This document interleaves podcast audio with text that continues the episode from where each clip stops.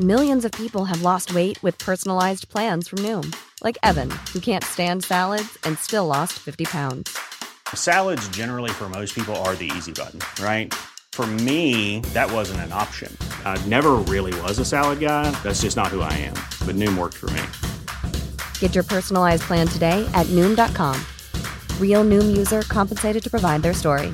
In four weeks, the typical Noom user can expect to lose one to two pounds per week. Individual results may vary.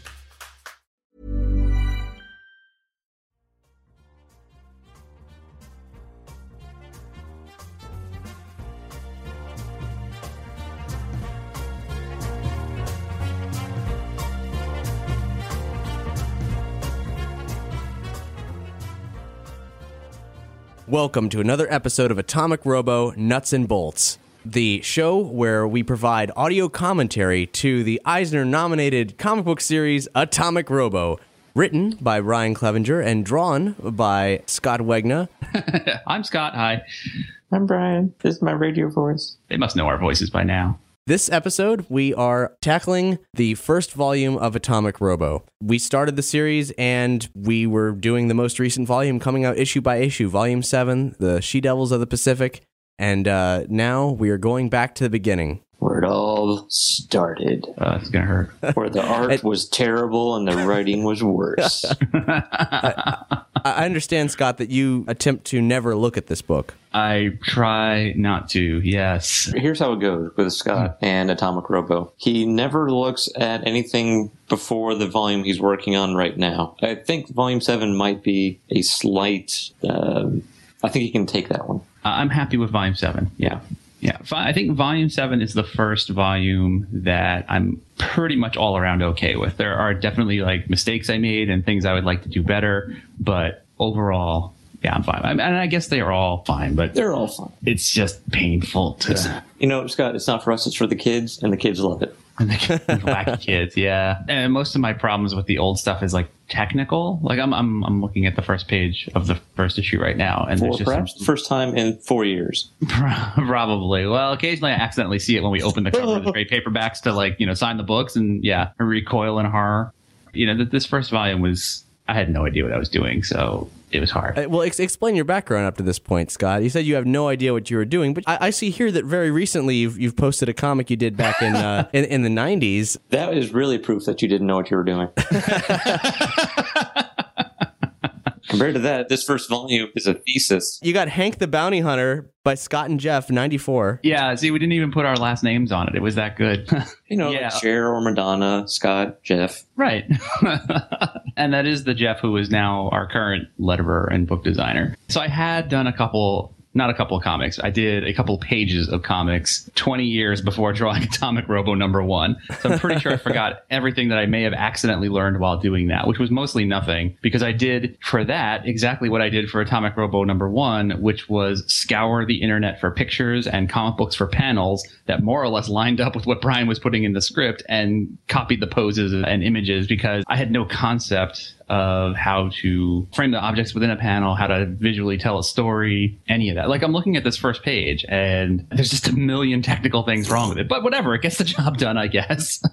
like why are these the second and third panel? Why do I have the camera tilted in, in this dramatic Dutch angle when it's just a couple dudes standing around being bored on guard duty? Like there's no reason to do that. Which obviously most people are not going to notice at all. But to me, it drives Man, me nuts. Scott, you're you're laying your soul bare here. You're you're just admitting to being a complete incompetent by your definition, anyway. Oh, absolutely. Absolutely. I was equal parts flattered and baffled when people liked my work. I You because still are. I'm- still am a little bit, but really at this point, like I like none, none of it met my own standards for what good art was. so like I would look at the comics I drew and I would just be like, oh, I wouldn't pay money for this. What year was this, by the way? Like this was early two- 2007. Well, Okay. 2006 we did the book and then it came out 2007. Yeah. So somewhere in there. Last October was the fifth anniversary of Atomic Robo coming out. My, how you've grown. Yes, mostly at the waistline. Well, we're starting here. We've already kind of analyzed the first couple pages, but um, let's talk about the genesis of Robo. We, we touched on it in our previous episodes uh, covering the She Devils a little bit, but um, just to cover all our bases, here we are at the beginning. Let's do this right. All right. Scott and I met one night at a gay bar. Ah, yes, the bearded clam. No, I, Oyster, I that was it. That was sorry. not the manhole. uh, yeah, I had been uh, thinking about Atomic Robo for quite a while, and in 2006, wanted to actually make a comic book out of it. So I went to the internet and scoured for artists, and Scott was the one who was stupid enough to say yes. mm-hmm. Brian, at this basically- point, you were already somewhat famous as a webcomics author. so I So, don't like to brag. did you have people, you know, like a, a, a laundry list of people being like, "Oh, Mr. Clevinger, I'll, I'll draw for you"? No, because I did this totally in secret. Oh, because uh, you know over the years of, of working on 8-bit theater every now and then i would do hey you know let's do a week of guest comics because i'm going to go on vacation for a week or whatever and wow the sludge that would come out of that every single time we would eventually like on the the very final day there'd be some really good contributions or or whatever usually even more than i could actually use but for this first six days it was just whatever people just slapped together and uh, i didn't want to have to go through that with atomic robo Little did you know. Yeah. I think at that same point, even though I didn't think I could draw very well, I was still at the point where Well, I you said, thought "Well, it was a terrible comic, so Oh yeah, well, so I thought it would match up perfectly with my artwork. Um, and around the time you were looking to do something with the terrible idea of Robo, I was thinking that well, while my art is terrible, it's no more terrible than a lot of comic book art I see. so I thought, what the hell? I the only thing I'd ever been drawn back to again and again was illustrating comics, and it, was, it wasn't so much comics per se, but doing illustrations that told a story. So it could just be single images that somehow conveyed some sort of a narrative. I mean, like a great example of that now is like uh, is Scott C's work uh, on The Great Showdown uh, and his various art books that my daughter absolutely loves, where it's weird, goofy, cute stuff. It's little images that convey lots and lots of stuff uh, most of the time. So I wasn't having and I wasn't able to have the career I had planned on having in aviation because because it wasn't 1943 anymore. Well, that's part of the problem. It wasn't the 40s anymore, which I had failed to research before going to college. And I also ended up meeting somebody, and then we had a child, and I had a lot of personal responsibilities that had not been in the game plan when I went to school because it was going to be go to school, then go to Alaska and try and get work up there as a bush pilot. And then I was really interested in uh, flying for like the parks services, doing like firebombing. And uh, the Peace Corps was a big, big draw to me. I wanted to go to Africa, use my flying skills there to you know del- uh, deliver cargo and, and do humanitarian aid work and whatnot. And so I had choices. It was either settle for something I didn't want to be doing in aviation, which I ended up doing for a couple of years, and finally said, "Screw it." You know, the one thing I really enjoy, way I enjoy it way more than flying, is drawing, and decided to make a move on it, even though I thought I wasn't that good. It made sense at the time. I don't know how to explain it now. We were young and stupid. right, that's a big. And now part. we're old Yeah, and stupid. Now we're just old and stupid. But yeah, We have no excuses anymore. It's embarrassing. I just emotionally abused him into continuing to draw. pretty much. And we had no idea what we were doing. No. And maybe we slightly know what we're doing now, just a little bit, but not much. I'm, I'm just kind of flipping through the first couple pages as Robo crashes into Helsingard's base here in issue one. I can see what I was trying to do in a lot of this stuff, and I can see how I would do it differently now. But wow, I guess it's cool. it's neat to see someone not knowing what they're doing, but at least I can see in it where I was trying to go with it. That's that's neat. You know, I've seen a lot of art by people who don't know what they're doing, and you fake it very well. Thanks. Uh, all these heavy blacks. I was so those are the only comics I had left when Brian contacted me because I, I hadn't read comics in regularly in know, ten years or so. The, the only books I'd kept were my old Hellboy graphic novels, and so the only reference I had was Mignola's work. But his stuff is, you know it's the page is ninety percent black and really subtle and geometric and cool. But I was trying to translate that into my cartoony stuff because I was trying to learn from what I was seeing on his pages. And oh yeah, a lot of it just doesn't work so well when you're not using huge black areas. It just uh, it screws things up.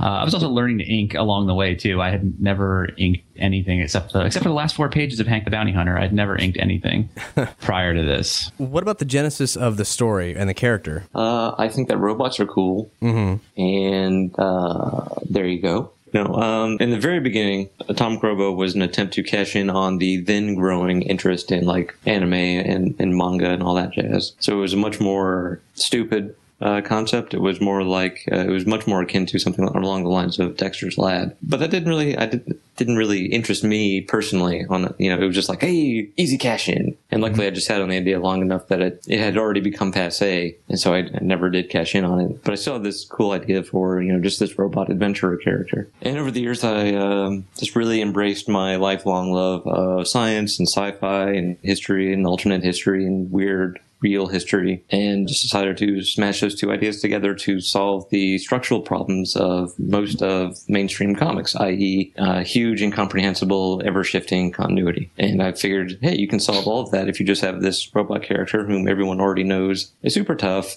and ageless and just has a bunch of adventures across the 20th century. Bam. I, you know, it's funny that you mentioned, you know, the original impetus behind it was to, to cash in and, and, yeah, and then we did the exact opposite. Not, yeah, seriously. Well, I don't mean, you know, I don't mean cash in and well, I, I, guess I do mean it in the normal way you'd interpret it. Uh, but your your thought was not to be super cynical, but your thought was, you know, I need to make a living at this. What sells? And it, it was a very marketing, I you know, yeah. it was a very business driven approach to making comics. And I had the same thoughts myself, which is funny because, you know, you read our promise about, you know, no cheesecake, no, basically no stupid stuff. But that's what's, as far as we've seen in the comic market, that's what sells is stupid stuff like that. But but sorry to interrupt, but I would I would like to say that I think that, that that the reason that stuff sells is because it's so prominently produced that it has oh, chased oh, yes. away absolutely yes. everyone else. Yeah, it's kind no, of forced. I, I don't disagree industry. with that. Yeah, yeah I, I, I, do not disagree with that. When I sat down to do this, part of it, I'm you know I'm like looking at my wife and I'm looking at my then toddler four daughter. I think so. Mm. I don't know. She's I don't know how old that one is. she's that other short person keeps getting taller. I don't know. Yeah, geez, I think she's almost as tall as her mom now. Um, and I'm like, well, I want to make work that they would possibly not not specifically that they would want to read that's that's relevant to their interests, but the work that I could put in front of this little girl and not be embarrassed by and not have to explain things away. I remember this. There was this great moment on uh, one of those like VH1 I love the '80s thing, and it was um, some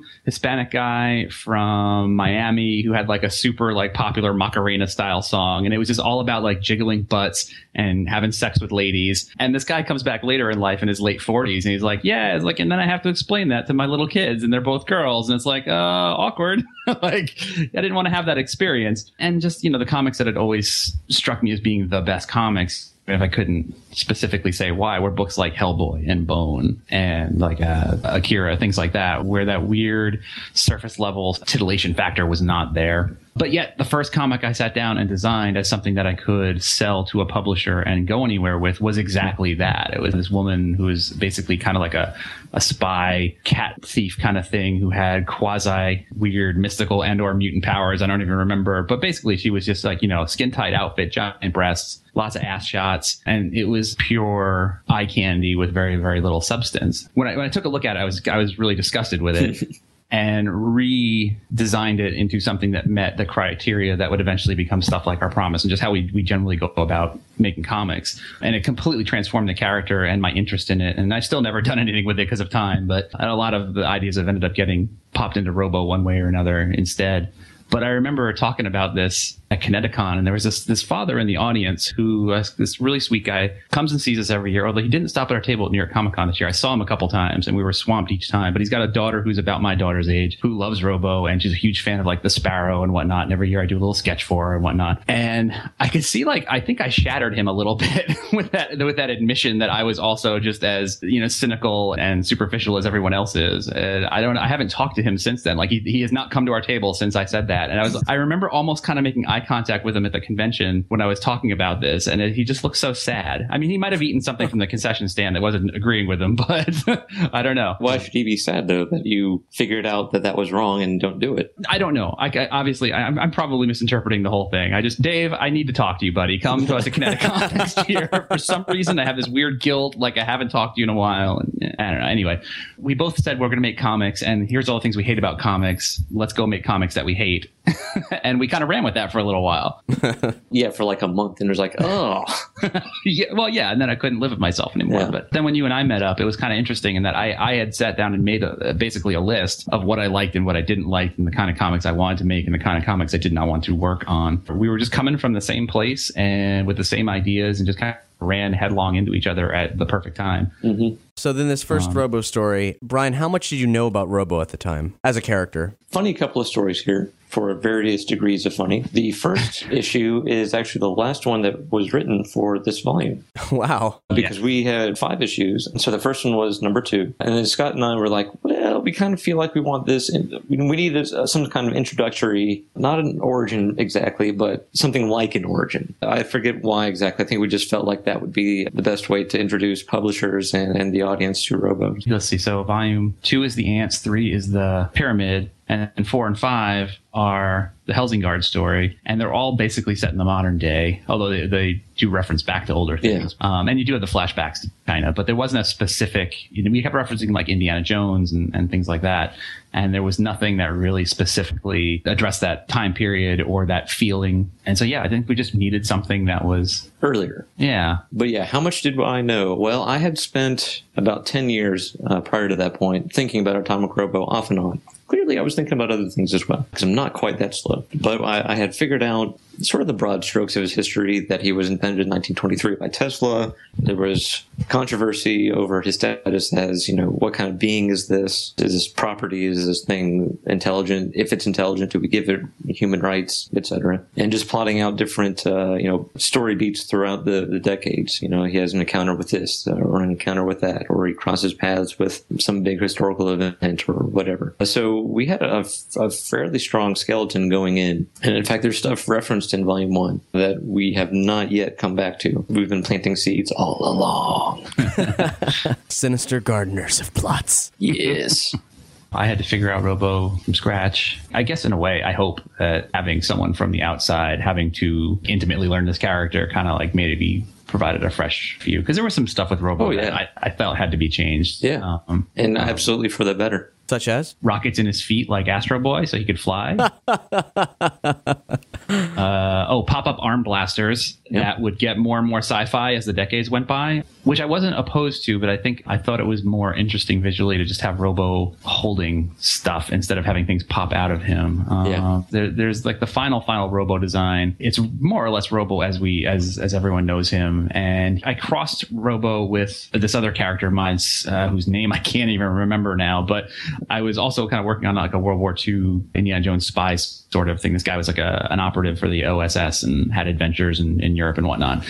And I had this, this sketch done of him just in grungy fatigues and just looking all beat up and gross. And I kind of merged them with this very kind of clean, sometimes dressed robot I was trying to design for Brian. And I think just the clean lines of Robo with the the, the grungy, the Wegener cred, as, as Brian calls it, all over the pants, and the the crappy old uh, six shooter instead of a fancy sci-fi blaster. Just kind of it was, it was very much like a you know your your chocolates and my peanut butter, sir, kind of a kind of a moment for us. And Yeah, absolutely. That's also the point where we're really stripping away all this extraneous stuff that Robo could do until basically he was just if it wasn't for his PhDs, he would just be, you know, this very kind of normal every every man kind of janitor bot. Yeah. It's actually quite stupid. So with this first issue, which was actually the sixth issue, uh, yes. now that I know this, it's kind of a weird way for me to approach this because I, I, I can't think of it as oh, this was really the it's the first thing anybody's going to read, but it, but for you guys, it's creative process. It was the sixth thing anybody was going to read. You know, but also it's also the the, the first story that we both worked on. Yeah. because Oh. Brian had already written the what became issue two through six. So up to that point, I was just looking at scripts and trying to interpret them. I hadn't drawn any of them; I was just reading them. But uh, this, this was the first one we drew. So in addition to this being Robo's sort of origin story, this really is the first Robo story that we've collaborated on together in any way. In that case, telling the story, you said you set out to have sort of an origin thing. We got here in the second page. The stakes are high because a general in the U.S. military is offering Robo legal status as a human being and American citizenship, which is pretty big. Like it's not always in a Robo story, no matter what time it's in, that you'll actually encounter something that is a pivotal moment in Robo's life because it's got that whole Buckaroo Banzai. The story's already been ongoing so much. He, he'll mention something important as an offhand thing, and the stuff you'll see on page is obviously very exciting, but it won't be turning points in his life necessarily. I didn't even think of this first issue until it, it was Scott's idea. Like, hey, we should go earlier, you know, sort of do sort of an origin. And what's funny is that this first issue is actually probably the most pivotal of certainly the first volume and perhaps the whole series. I mean, because a this is where Robo finally, after like 17 years of you know trying to do it legitimately through the legal system, does the thing that gets him his U.S. citizenship and gets him you know granted full human rights. This is the first time he encounters Helsingard, who becomes this weird quasi threat throughout the rest of the 20th century. Which again, we'll have to get back to. Which again, we have to get back to. We have, we have, we have plans. So it sets into motion other things because it, it puts Robo in, in a certain place in the world and in history and, and gets him some attention and creates the impetus for the need for there to eventually be a Majestic 12 and, and weird Tesla tech spreading throughout the world. I've always thought that was interesting that the sort of we, we almost did it Accidental as like an afterthought, and yet it's like so important to the the overall mythos. Yeah. Looking specifically at page two here, man, I can vaguely recall sweating over this entire page because it's like, oh, New York City, draw that. What? And what? This is like page two of the first real comic I've ever drawn. I have to draw all of New York City at once. Oh, crap. I think every panel on here was painful. To give you an idea of how much I didn't know. So, okay, so there's a drawing of New York City. That kind of worked out okay. It was good enough. There's a bunch of boxes. They look like skyscrapers. We all get the idea. Although for some reason the Empire State Building is right down in the battery, but whatever, it worked. then the second panel, the second panel with the general sitting at his desk there, seemed it's pretty benign, right? Guy sits at desk, does these things. Well, okay, I, I sketched in uh, studios with live models and things like that, but I've never just from my memory drawn a person sitting. I mean, it seems like right. this should be easy, right? Never done that before. So here's this dude just sitting at his desk. That was an amazing challenge. And a, phone. There's a phone on the desk. I've never drawn a telephone. Oh crap! What does a telephone look like? it was ridiculous. I must have searched for hours for reference for the stupid little photos on the back wall behind him. And you know they're obscured by word balloons and they're cut off and. this, everything on here was just like an utter nightmare for me because I thought I was like, yeah, I'm gonna just jump in. This is gonna be great. And every panel, it was just like, oh my gosh, I have no idea what I'm doing. Amazing anxiety uh, over everything. And like the plane on page three there, that was almost the very first airplane I've ever drawn in my life. My favorite Not thing count- about all this, though, is knowing that Scott goes through it again every single time for every page. pretty much. well, I can draw phones now. I've also learned to like, ignore at my peril occasionally, like in Volume Six, where Brian asked for a phone, and I'm like, ha ha ha, smartphones are easy. For completely forgetting that, like you know, 22 pages earlier, we'd made a joke about how Robo can't use iPads and smartphones. Whatever. Let's talk about this issue here. You like you're saying, uh, it features Helsingard really heavily, and this is his origin story essentially, and he's one of Robo's greatest villains, perhaps the greatest villain, in that he is a constant problem throughout time. And his origin is, uh, by Robo standards, relatively unconventional. It's the most fast and loose that you play with science and, and the uh, the whole thing. And here it is, right off the cuff, and with him with this the Vril organ and becoming this kind of energy being. And that's a lot tougher to swallow than most things you guys go for. I mean, in the second issue, Robo criticizes you know the existence of giant ants, and there's a sea monster too, you know, and other other situations. But uh, you know, a human transforming into an energy being and then being implanted into a robot that's a bigger deal. Do you feel, in retrospect, that Helsingard is a product of a of a more naive time for where you were headed with Robo, or is he simply the reason he's he's such a threat is because he's the one thing that defies everything you've set up? Uh, kind of a little bit of both. I definitely, for for a long time, uh, fretted over the the, the whole Hollow Earth inclusion. Uh, his reference to the to a civilization that he has apparently destroyed down there, the reaction of the the Vril organ, everything about it, you know, the energy, everything you were saying. Because we never come back to that. Uh, there's no there was no plan to. Well, I'm getting We to that. it. We, okay. Uh, but for years, I think you're getting- I, I, I, let, let me restate it. For years, there was no plan to come back to it, uh, to refer to Hollow Earth, because it's just too weird. It's just too stupid. I love it as, as like a conspiracy theory. I love it, uh, sci-fi stories about it. Um, other than the fact that the 19th century ones tend to be incredibly racist, but then that's 19th century sci-fi for you. But anyway, That's that's 19th century period. period. Yeah. Um, so I, but coming, but but over the years, you know, thinking about Robo, filling up his his world. Why not have a Hollow Earth? Uh, I, not not the, not not the way that it's always um, or traditionally identified as literally the whole Earth is just this hollow sphere. That's idiotic. We have satellites and all kinds of you know plate tectonics. We know what's going on down there now. You know, Hollow Earth was this quote unquote theory that was proposed back when we had no idea what was going on under the ground. We knew that caves existed, so it was easy to think, well, what if there was a huge cave and the whole Earth was a cave? Oh, um, but we we figured out how we could do little pockets of hollow earth and and or just weird elements under the under the earth. And we could explain how nobody really knew about it or or had never really interacted with it um, as a result of its isolation. And we could use those little pockets to just go crazy because all the rules are off and who better to involve in that than dr dinosaur the real character where all the rules are thrown out the window and nothing makes sense anymore uh, the fact that Helsingard dabbles in that stuff, you know, it leads to his doom. So now we don't really have to worry about Helsingard and Hollow Earth. But it did open up some interesting ideas for me um, to do to fill up Robo's history, uh, pre-Robo's history. Uh, so now we were doing a new series of Real Science Adventures. That's six issues of Tesla and his group. Um, and, is and now Real Science I'm Adventures percolating Volume with more two. ideas of what they were doing even before that. Uh, so yeah, it was, I, I have thought it was a mistake for years, but we figured out how to make it work.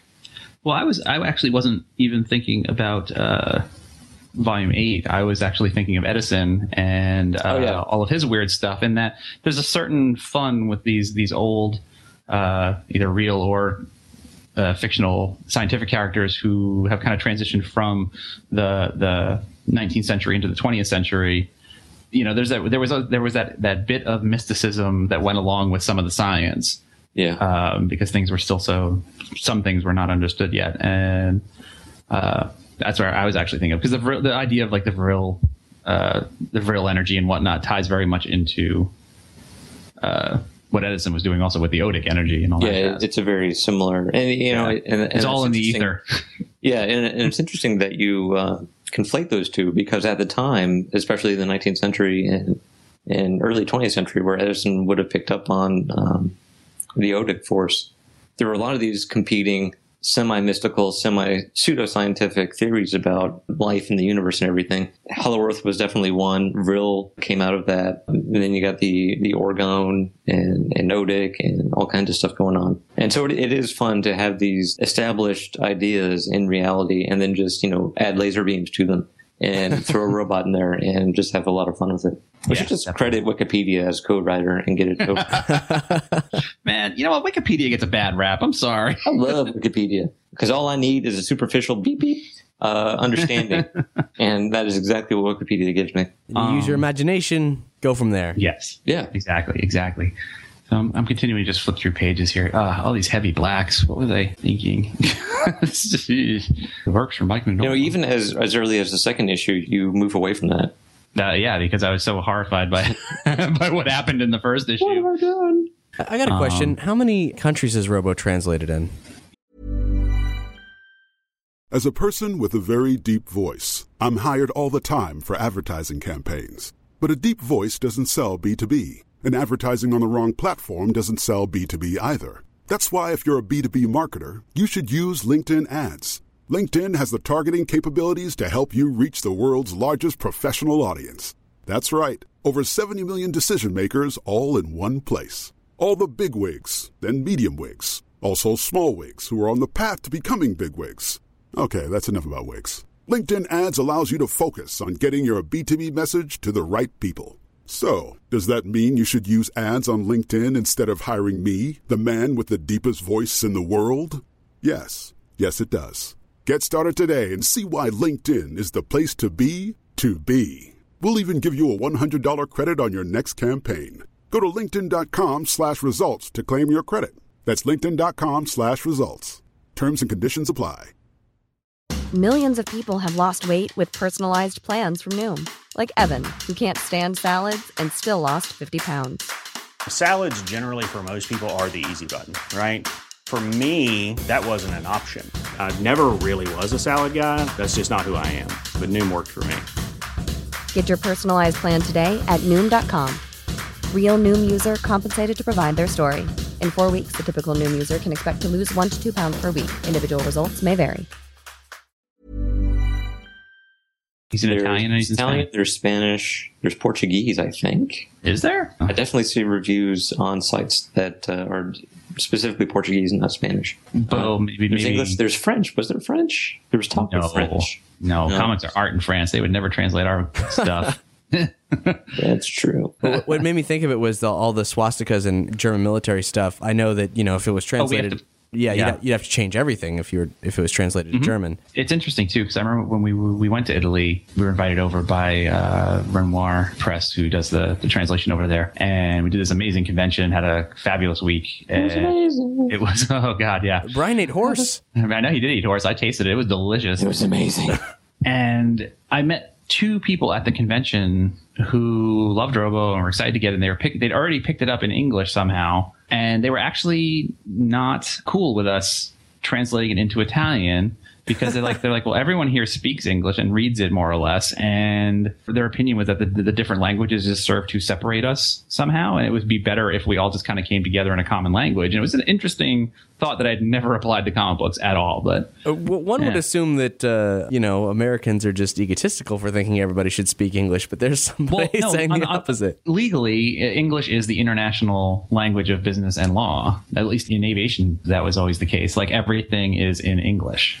It was the most common language in all the countries that were involved at the time. So it ended up becoming the default. Uh, and then there was that awesome attempt to make Esperanto a real thing, which I still think should happen. But That's one of my favorite uh, little artifacts in Red Dwarf. Is there's a lot of Esperanto in the background because in the in the, in the distant future, Esperanto was accepted.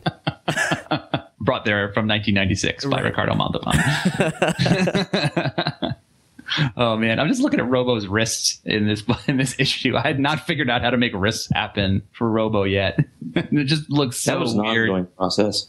Oh god, yeah. And his hands, they're like metal sausages pinned to a plate. Like I don't know what the hell is going I on. love, I love you and your your food art. I like food art. Oh, his head is no longer a marshmallow for me. I have moved on. He's actually, I finally figured out thinking of Robo in three dimensional terms because he's got a bit of a beak. He's actually got a turtle head. I kind of, Oh yeah, I see. a turtle skull is what I kind of work with more in my head now when I'm drawing his head. Sure. But in this first issue, it's like a bucket slapped on a giant spring. Like it's just so weird. The little fiddly rings in his neck and, uh, I like because because originally you wanted all sorts of cables and stuff in his neck, as I Yeah. recall, like uh, functioning like tendons and muscles would. Yeah. And in my head, I was just thinking, "There's no goddamn way."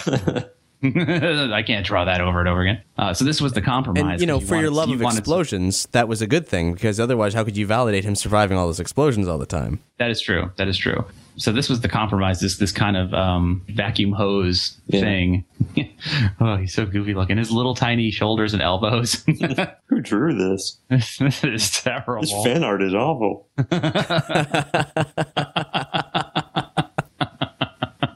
uh, Yeah, you don't know the artist of this, Scott. no. You didn't start until volume six. Yes, that's that's what we'll tell everyone. oh god, and this last page I think is taken panel for panel out of an issue of Invincible. Sorry, Ryan, but it was a really awesome thing where something happened and Invincible lands miles and miles away from whatever it was that punched him or blew up or whatever. So it's like panel one, Mike Mignola explosion. Panel two, Scott draws a crummy volcano. Panel three, four, and five. I'll basically just steal these from Ryan Ottley and put them in here because it works so well in his comic. Plagiarism is a great uh, learning tool. Oh, hey, Matt, have you seen? There was a, a Hellboy universe book that came out recently, not about Hellboy, but about a character from the universe. There was a Lobster Johnson miniseries a couple years ago, Yeah. and it involved this dude who was like a test pilot of a of a Vril powered Iron Man suit, basically. And I guess he got his own miniseries. And there is a sequence that is basically uh, in in almost panel for panel the sequence of Robo blasting into Helsingard's.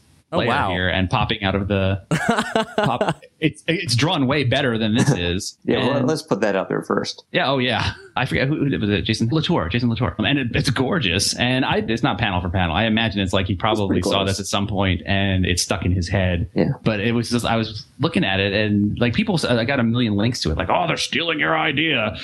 I don't think so, but even if that was, like, I can't think of anything more flattering that you know Yeah. someone doing that and re- recycling a visual idea like that. Like, why the hell not? It- Also, like, Scott, if you have a heart attack, I'm approaching Jason about taking over our duties. that's fine.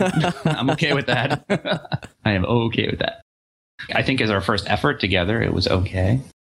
Two out of ten would not buy. Avoid at all costs. There's a reason it's free on Comixology. You know, you know what? What offends me though. All right, so Volume One got nominated for an Eisner. yeah, it's our worst times. volume. Yeah. it's our absolute worst volume. and like it took them until Volume Six to redo it. Like, really? Yeah, I can never figure out where I come down on that because when they told us we were nominated for an Eisner, Oh. I had to go. I had to go to Google Don't say this. Mm, to, s- to see what an Eisner was. No, no, no, no. What happened was, so the news breaks, and then Scott IMs me. First, it was, "What's an Eisner?" And I said, "Well, it's the industry standard award, like the Oscars, named after Will Eisner." Who's Will Eisner? Maybe. That is the least comics literate person And- I and know that- working in comics. that is why Scott has to look so much stuff up. I hated comics. Um, uh, how do I put this?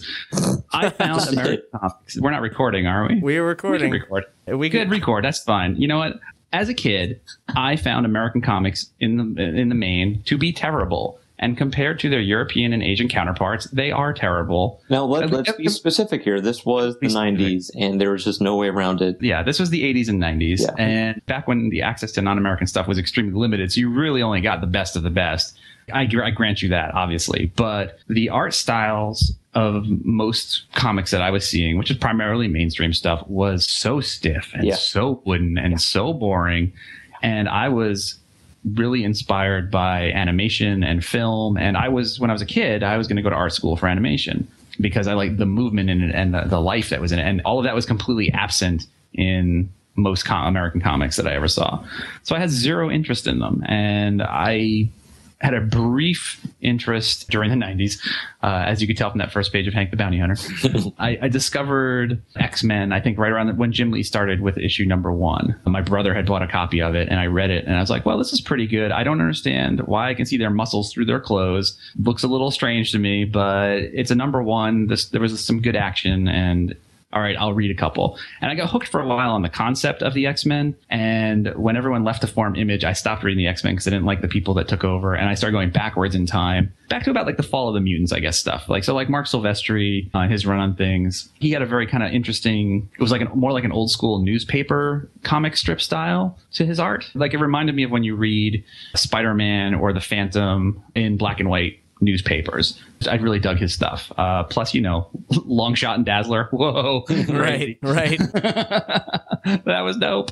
Anyway, he had a lot of life in his artwork, which is what I enjoyed about it. It was very dynamic. And like later on down the road, it, it got kind of extremed like everything in the 90s, and I didn't care for it too much. But his older stuff like that I, I thought was really interesting. And then I kind of, you know, I, I noodled around in the superhero world looking for good stuff. And I think the only thing else I ever found that I liked was Alan Davis and his run, um, the whole Excalibur thing. And there were oddball things. Like I loved Arthur Adams' work, and like he did that uh, giant size X Men with uh, the X Babies in Mojo Yeah. World, and I didn't understand any of the X Men story at that point. I didn't understand how the uh, continuity changed constantly and any of that. So to me, this was like this weird, isolated, standalone story where I had a vague idea who the characters were, and suddenly they were little kids, and they were drawn really, really well and cartoony and, and interestingly, and I enjoyed it.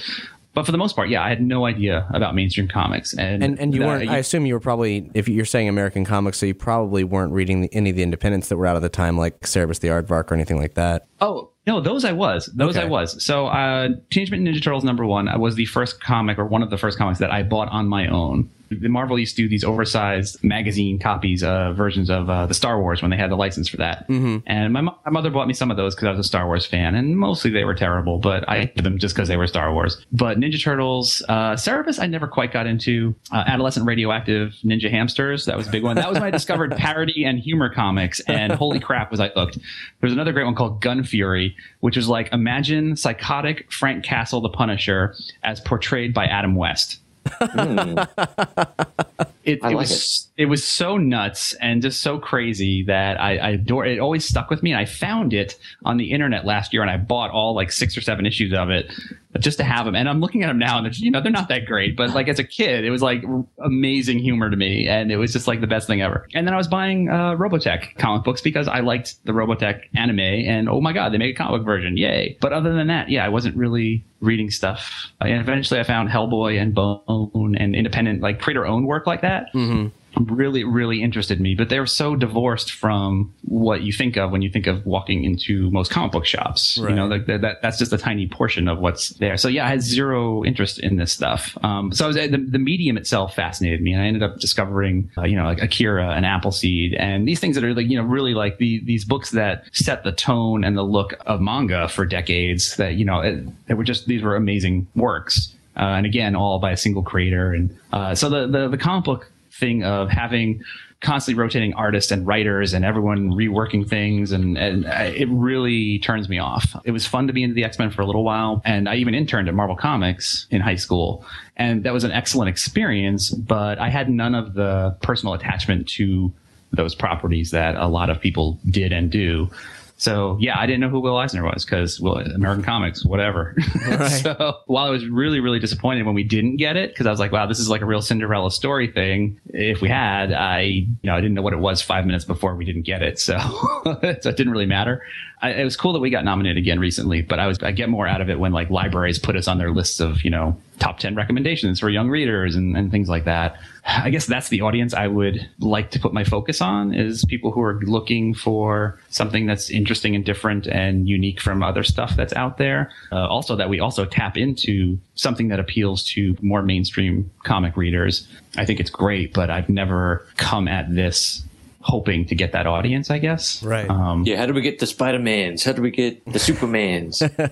um, I was always more into like uh, history and hard science fiction stuff. So the idea of skin tight suits and shooting laser beams from your eyes was just it. As a kid, it just it was stupid to me. I was always more interested in stories about guys like Indiana Jones who were extraordinary, but they were just dudes. And most of the time they were getting their asses kicked and they overcame their obstacles despite their limitations. And I always found that far more compelling than, oh, here's Superman. He's basically flying Jesus and you can't touch him unless you come up with all these convoluted rules and mechanisms to defeat him.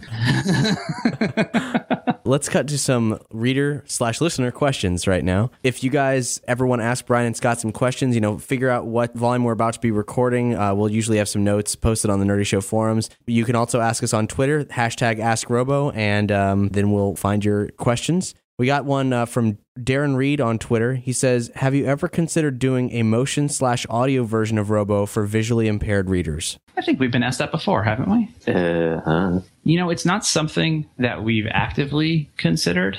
It's certainly not something we would be opposed to. I don't know how we would do that though. But if, if there was already someone who was doing this kind of work and they wanted to adapt Robo for it, I would think that would be great. Yeah, presumably you'd need the backing of your publisher and or a third party. Yeah, yeah, and I'm sure Red Five, our publisher, would endorse it. Yeah. Um, oh no, more people. Oh no, more people reading our stuff is terrible. But yeah, I, I think it's something that we are not equipped to do on our own. We've been promising a merchandise store for freaking t-shirts and stickers for two years now, and we can't even pull that off. So, we, although we are, we're going to. We're just waiting on something.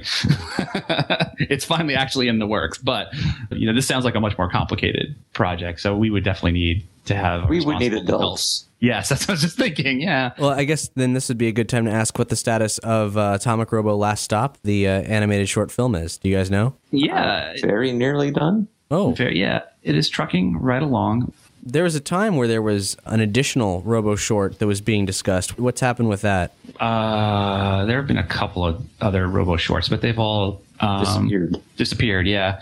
Okay. Uh, it's it's all Victory's game at this point, and they are trucking right along and yeah, we're excited to see that come out. And we're actually we're we're waiting on that to come out and see the reaction to that before we uh, announce the next thing we want to do. Because that'll be interesting. Because this has been that was very cool, and we're really excited to see it coming to fruition. But in a weird way, it's like this is like very much Victory's project, and it's just using our stuff. We're in, kind of involved, but they're doing all the heavy lifting on it and all the footwork, and they did all the Kickstarter stuff. And you know, we're just like the quasi celebrity who comes out and endorses the shampoo, you know, on some old '50s live television show. We got a couple questions from Berto Elcon on the Nerdy Show forums. He asks, "Why the scattered timeline? Why not go in order with Robo stories?" Boring. I mean, I mean, wait. Dude, uh, uh, yeah, nobody really wants to sit down to Robo's life story in order, uh, starting in 1923 and working our way slowly but inexorably forwards. Additionally, even if there are people out there who want that, what if we think of something new to add into the past? Oh, too late. We did that. We skipped the 30s already. We're in the 40s now. We can't go back and do the story. The whole idea is to do it in these jumping around so that we can, there's every volume is a, a new accessible jumping on point, And it leaves us these gaps in the timeline so that at any point, if we think of something really cool to put further back, we can just go and do that. And moving forward, assuming even if that never happens, we're always working on the next idea that has us really excited. So we never have to sit here and, oh, we got to slog through all of World War II. Oh, this is going to take forever uh, before we can get on to, you know, the jet age. Right. Yeah, I think it's really the appeal lies in that ability to tell whatever story we want to tell in whatever era we want to tell when we want to tell it.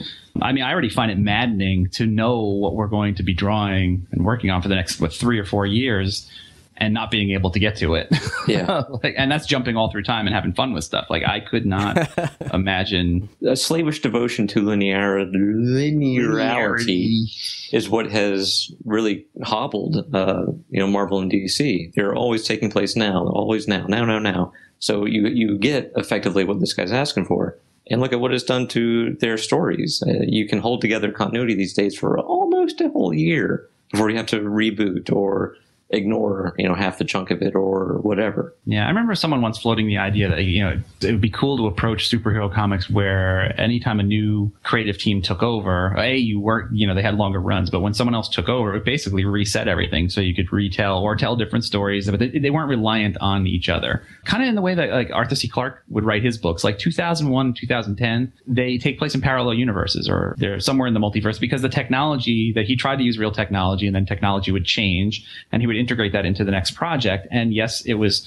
referencing the same characters and same events, but they were from slightly different world universes to account for. Especially between those first two books, considering one is set in the moons of Saturn and one's set in the moons of Jupiter. Yeah, We jump around because it's fun to jump around.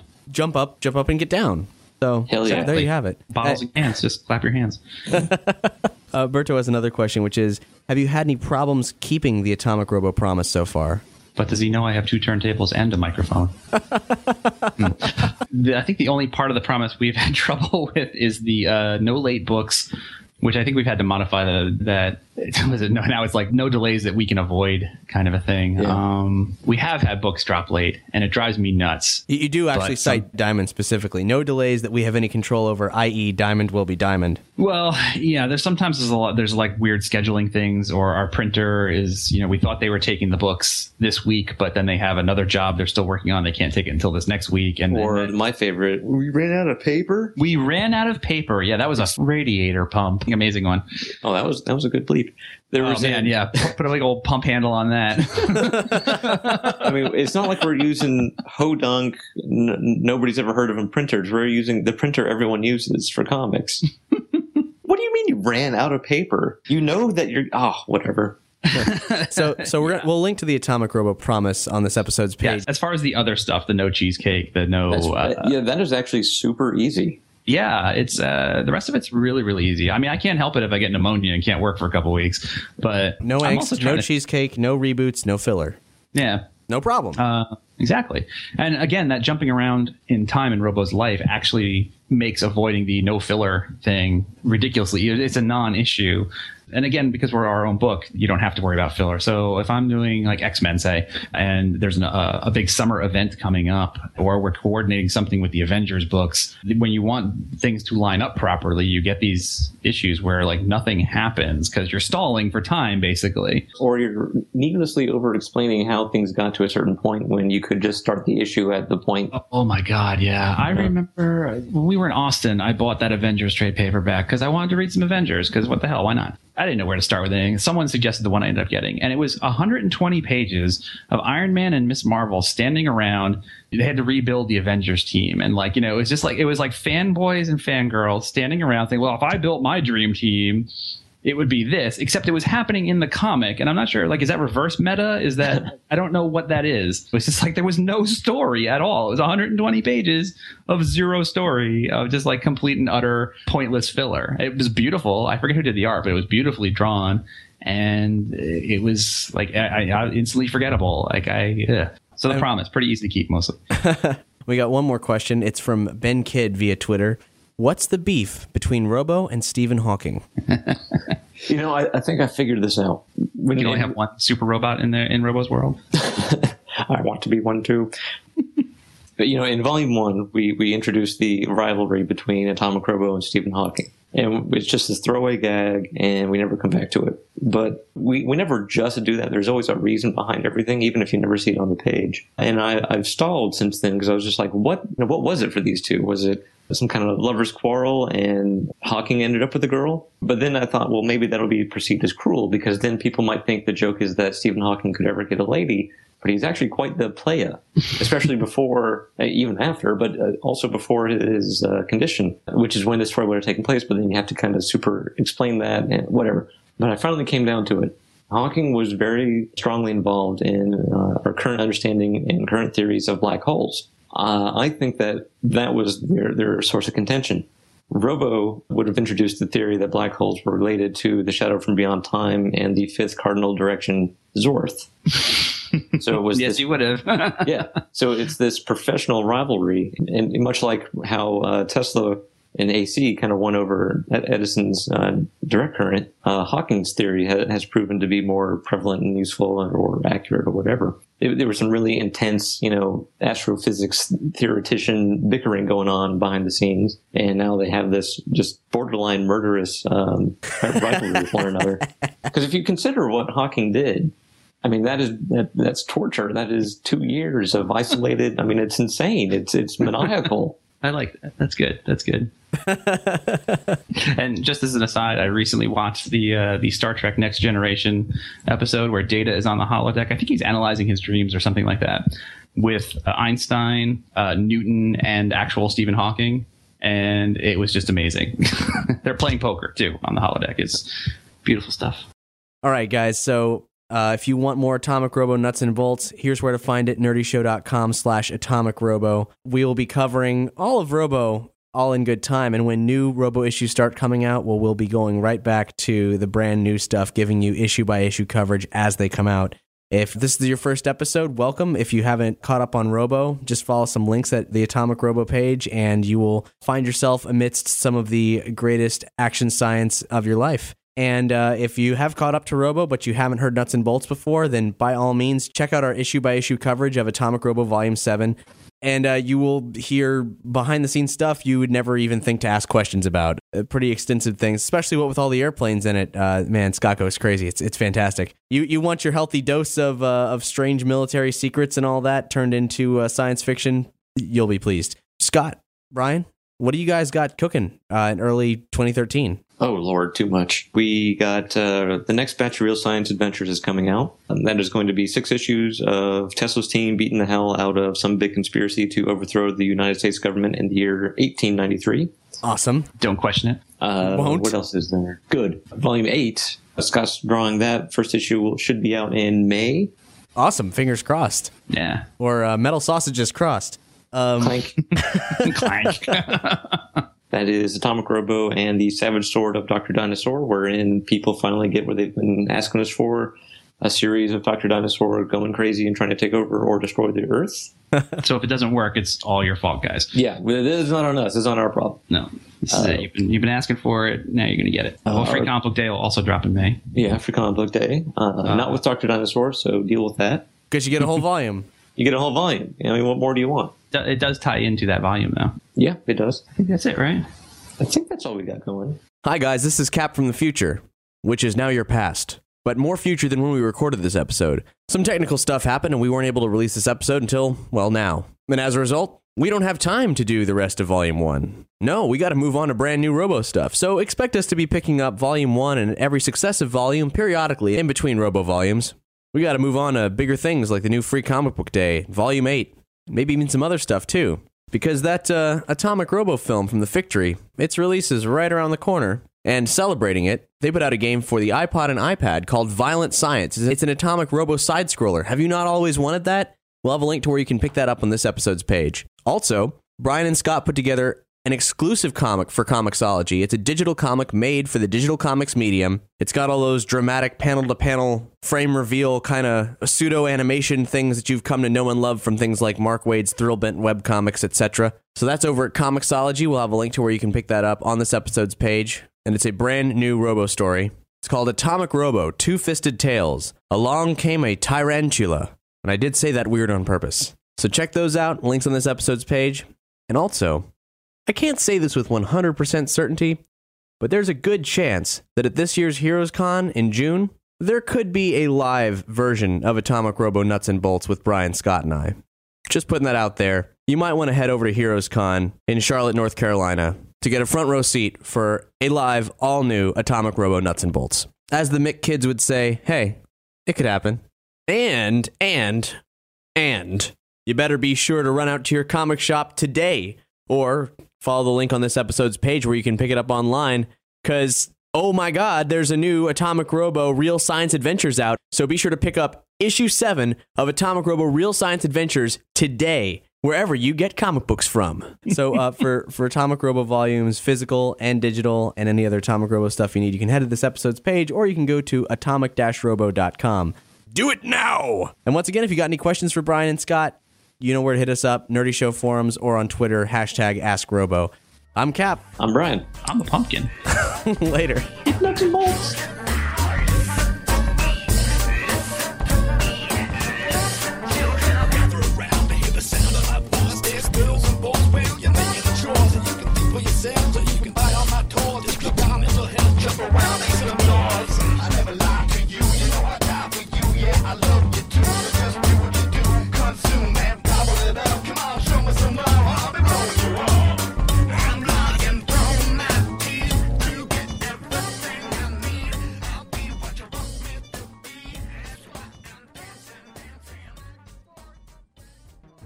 Atomic Robo Nuts and Bolts is brought to you by Nerdy Show.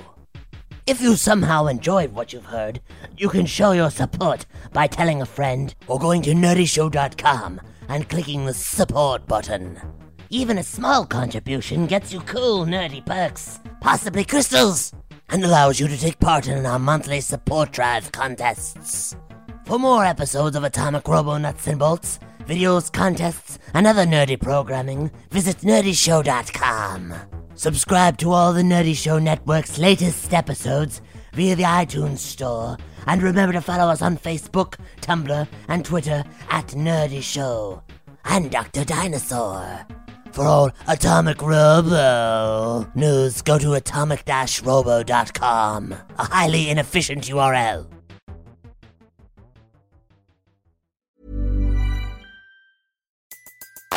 Everybody in your crew identifies as either Big Mac Burger, McNuggets, or McCrispy Sandwich. But you're the filet fish Sandwich all day. That crispy fish, that savory tartar sauce, that melty cheese, that pillowy bun. Yeah, you get it. Every time. And if you love the filet of fish, right now you can catch two of the classics you love for just $6. Limited time only. Price and participation may vary. Cannot be combined with any other offer. Single item at regular price. Ba-da-ba-ba-ba.